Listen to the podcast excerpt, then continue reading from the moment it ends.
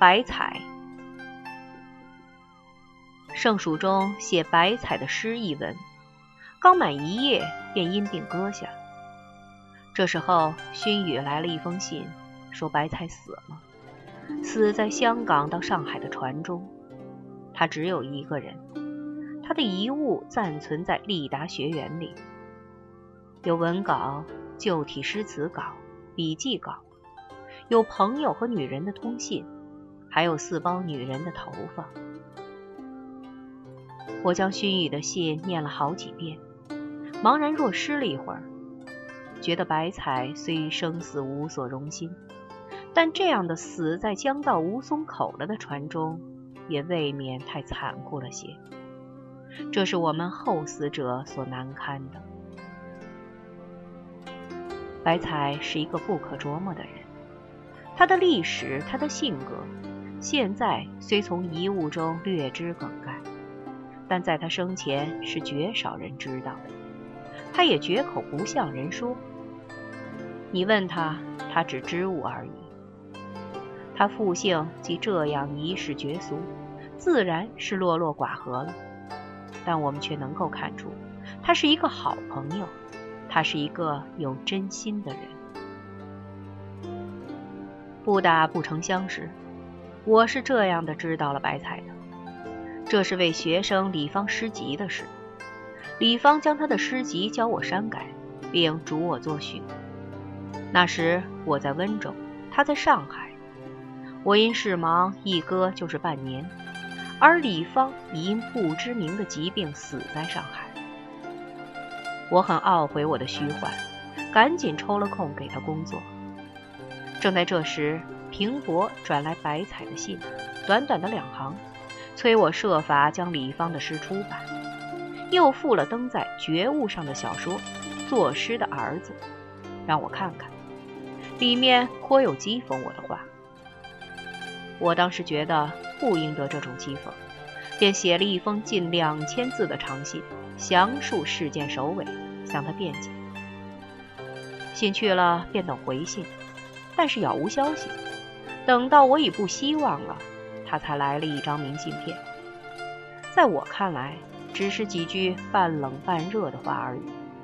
我只能以“岂能尽如人意，但求无愧我心”自解，停止而已。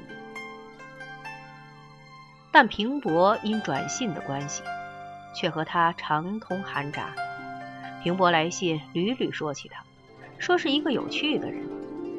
有一回，平伯到白马湖看我。我和他同往宁波的时候，他在火车中将白彩的诗稿《雷击者的爱》给我看。我在车身不住的动摇中读了一遍，觉得大有意思。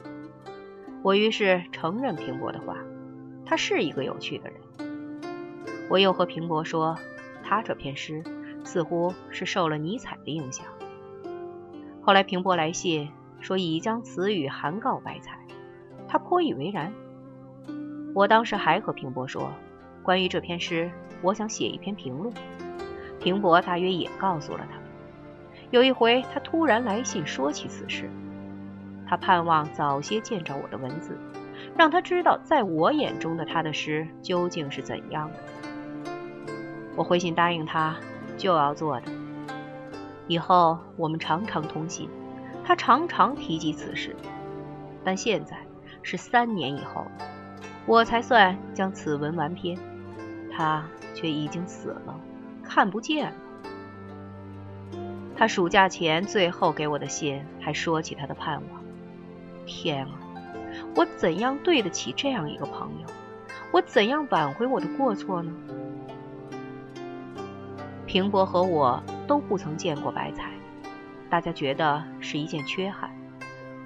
有一回，我到上海和平伯到西门林荫路新正兴里五号去访他，这是按着他给我们的通信地址去的。但不幸的很，他已经搬到附近什么地方去了，我们只好踏然而归。新正兴里五号是朋友严灵君住过的。有一次谈起白菜，他说他姓童，在美术专门学校念书。他的夫人和严玲夫人是朋友。严玲夫妇曾借住他们所赁的一间亭子间，那是我看严玲时去过的。床和桌椅都是白漆的，是一间虽小而极洁净的房子，几乎使我忘记了是在上海的西门地方。现在他存着的摄影里，据我看，有好几张是在那间房里照的。又从他的遗札里推想，他那时还未离婚。他离开新郑星里五号，或是正为离婚的缘故，也未可知。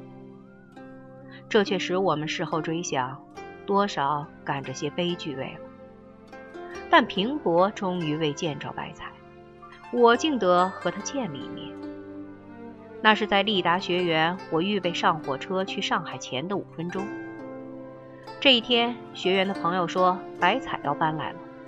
我从早上等了好久，还没有音信。正预备上车站，白彩从门口进来了。他说着江西话。似乎很老成了，是饱经事变的样子。我因上海还有约会，只匆匆一谈，便握手作别。他后来有信给平伯说我短小精悍，却是一句有趣的话。这是我们最初的一面，但谁知也就是最后的一面呢？去年年底我在北京时，他要去集美做教。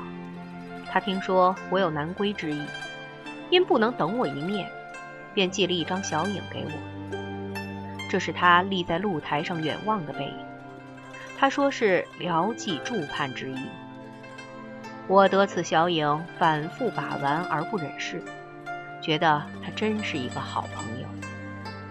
这回来到立达学园，偶然翻阅白彩的小说《作诗的儿子》一篇中讥讽我的话。已经删改，而熏雨告我，我最初给他的那封长信，他还留在箱子里。这使我惭愧从前的猜想，我真是小气的人呐。但是他现在死了，我又能怎样？我只能相信，如爱默生的话，他在许多朋友的心里是不死的。上海，江湾。立达学园。